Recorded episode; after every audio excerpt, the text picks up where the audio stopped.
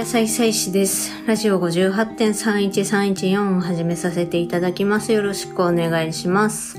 今回は諦めること、やめ時、見切ることについてお話ししようかと思います。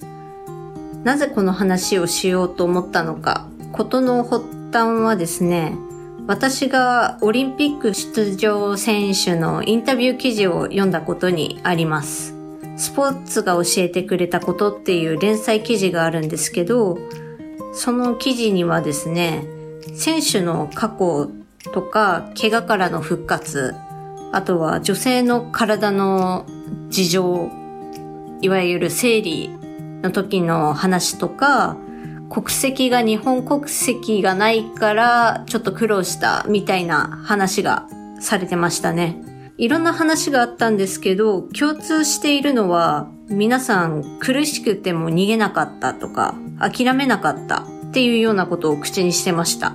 確かにすごいことです。結果、オリンピックに出場するまでの力があるっていう証明にはなるんですけど、同時に諦めたからといってそこで人生が終わるわけじゃないとか、逃げた後には違う人生があるとか、そういった反発みたいな感情が出てきました。オリンピックに限らず、取り上げられるっていうのは続けること、逃げなかった、諦めなかった、で結果ができたってお話ばかりなんですけど、でも実際生活してとか社会に出て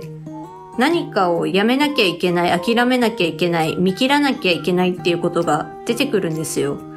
でもそれって誰も教えてくれないじゃないですか。特に教育現場では。諦めないことが美徳とされてるような雰囲気すら感じますね。実際生活していると、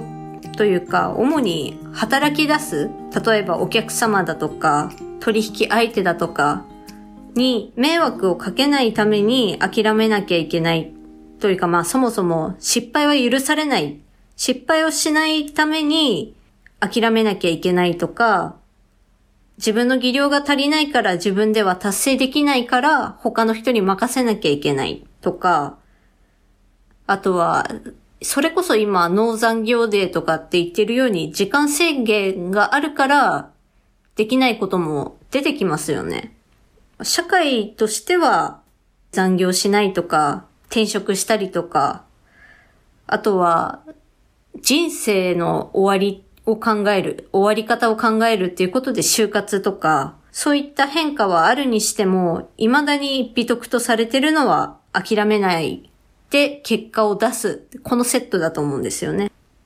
すごいことの一個ではあるんですけど、その逆って全然取り上げられてない気がするんですよね。逃げた先にだって何かあるし、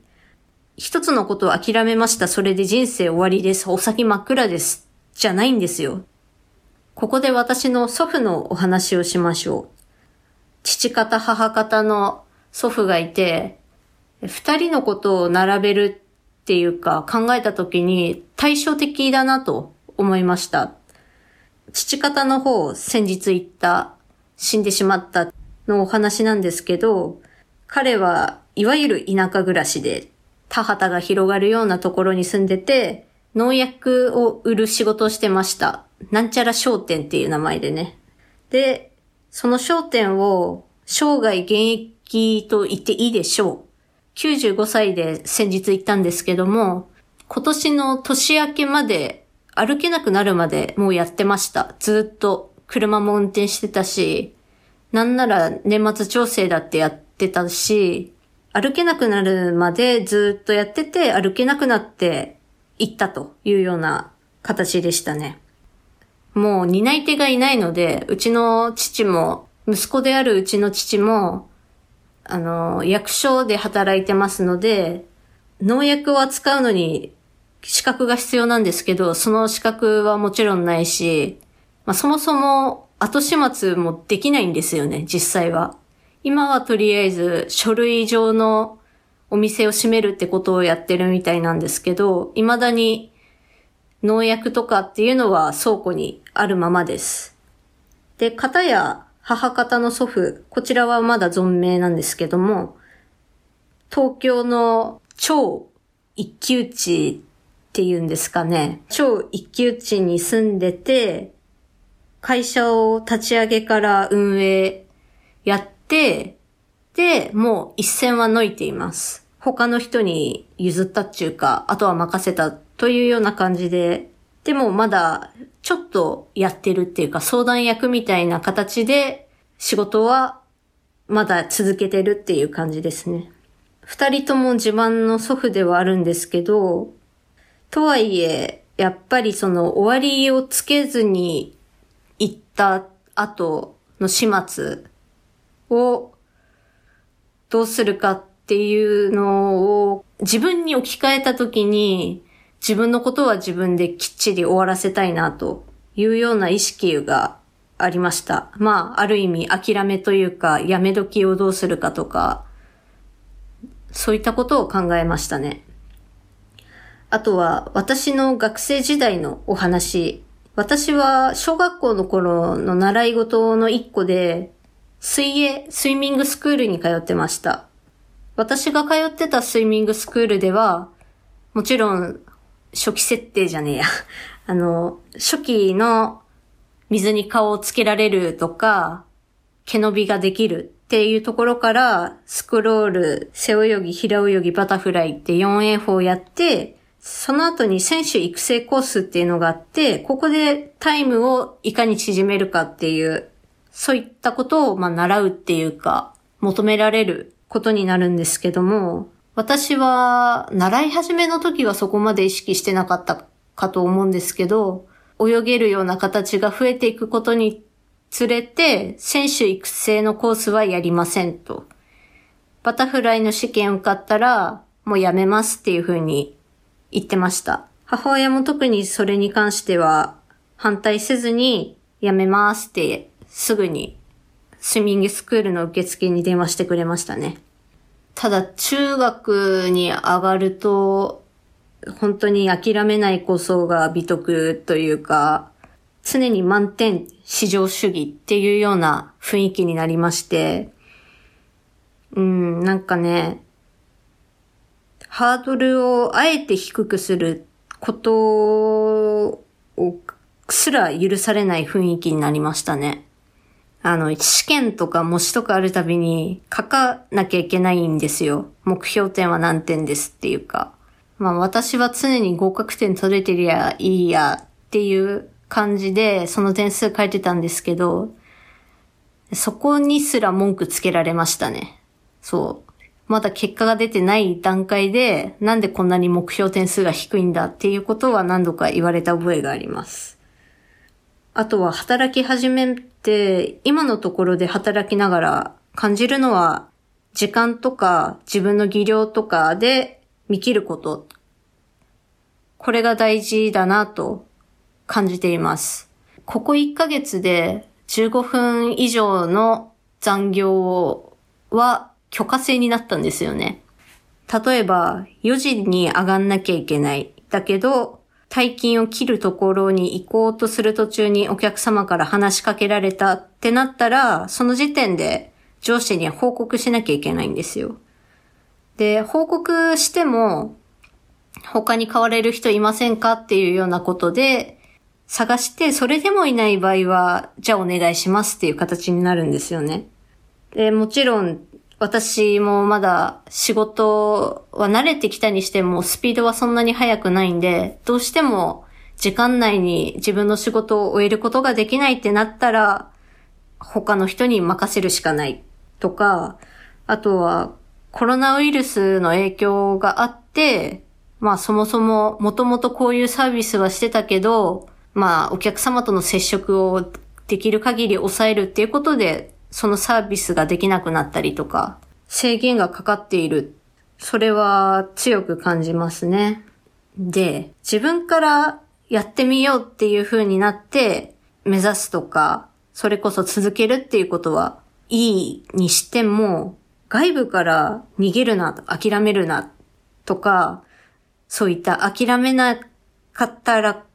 こういうことができるよとか、こういうことを達成できましたってことを必要に見せられるとか、そういったことを受けても、結局やる人はやるし、やらない人はやらないですよ。で、さらに厄介なのは、真面目な人ほど、かえってそれが逆効果になってしまう。自分にプレッシャーをかけて、精神的に壊れてしまう。そういったこともあり得るんですよね。重要なのは、そういったたやるやらないっていうことじゃなくて、環境が大事だと思うんですよ。やりたい人はやれる環境、諦める人は諦められる環境、それが大事だと思いますね。そう、そのインタビューの連載の中でも、田中理恵さんっていう体操選手のお話があって、彼女の家っっていうか、家族全員が体操やってる。で、お父さんお母さんがコーチだと。田中さんが学生時代、放課後に練習するんだけど、まあ、いわゆる青春みたいなお友達とキャッキャするとかね。そういった青春は全くなかった。で、練習自体がすごい辛くなっちゃって、お母さんかな？まあ、親に言ったらしいんですよね。もう体操やめたいって。それを受けた親は、やめていいよっていうふうに言ったらしいんですよね。で、彼女は実際にもともと練習してた時間を遊びに回しました。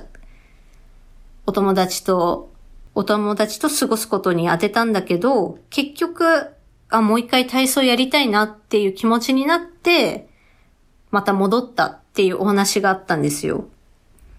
これがね、非常に大事だなと思いました。なんか、諦めるとか、やめたい、じゃあ二度と戻ってくんなっていう風に言うんじゃなくて、もう一回戻れるそういった環境があるのはね、非常にいいなと思いましたよ。この記事を読みながら自分の過去を振り返るとね、私は努力とか諦めなかったことっていうよりは、諦めたりとか逃げたことの方が圧倒的に多いんですよね。だから正直記事を読んでいるとね、後ろめたさっていうのを感じました。さっきも言った水泳もね、結局その後、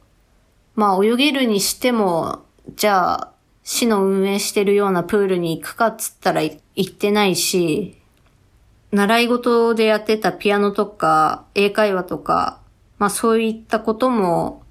もうやめてからね、やってないし、まあ大学も辞めましたし、ギターも中学の頃サークルに入ってたからっていうので弾いてましたし、サークル自体は楽しく活動してましたけど、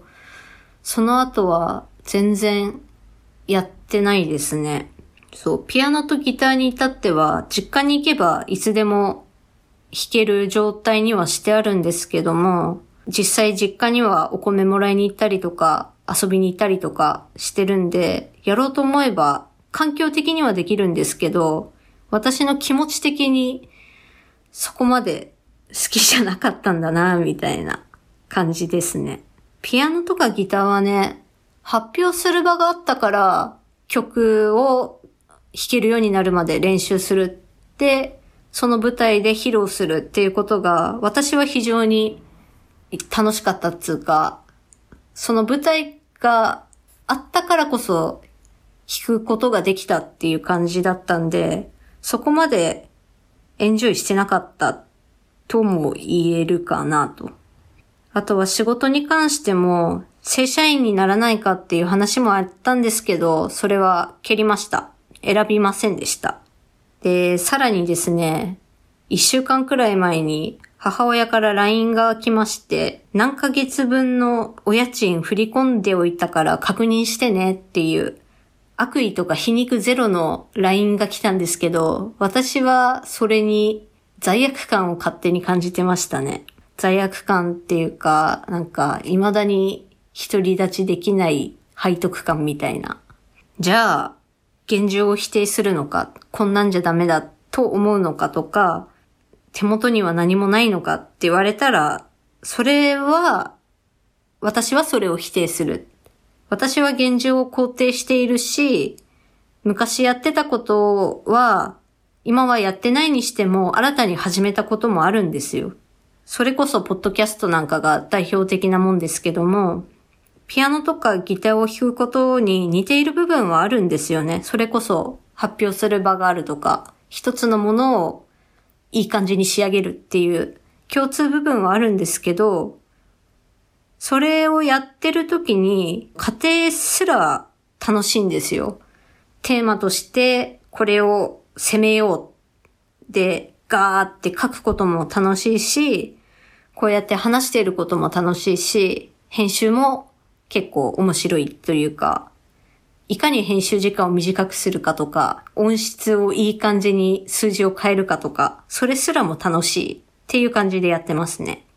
あとは働くことに関してなんですけども、正社員の話を蹴って、それまでの仕事を辞めて、で、なんなら全然違う会社で働き始めましたけど、あそこ辞めてよかったなと今痛感してます。あそこは何だったんだろうあれっていうか、自分が納得できないままにあそこで働いてなくてよかったなって感じです。正社員にならずともあそこで働き続けてたら、またストレスで鬱になるかどうかはわからないにしても、かなりストレスが多い状態で働かなきゃいけなかったなと思いますね。今のところは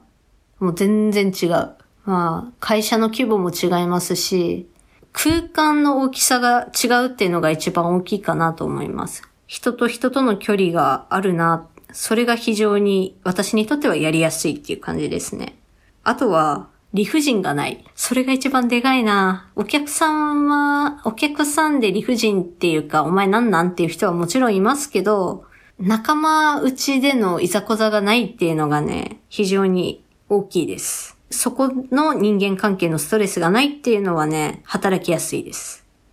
で、話をまとめますけども、やらないっていう選択をしたから、諦めたから、逃げたから、それを見切ったから、からこそ掴めたもの、掴めるものが必ず何かあると思うんですよ。ピックアップされがちなのが、諦めなかった、逃げなかった、そういった人たちだけであって、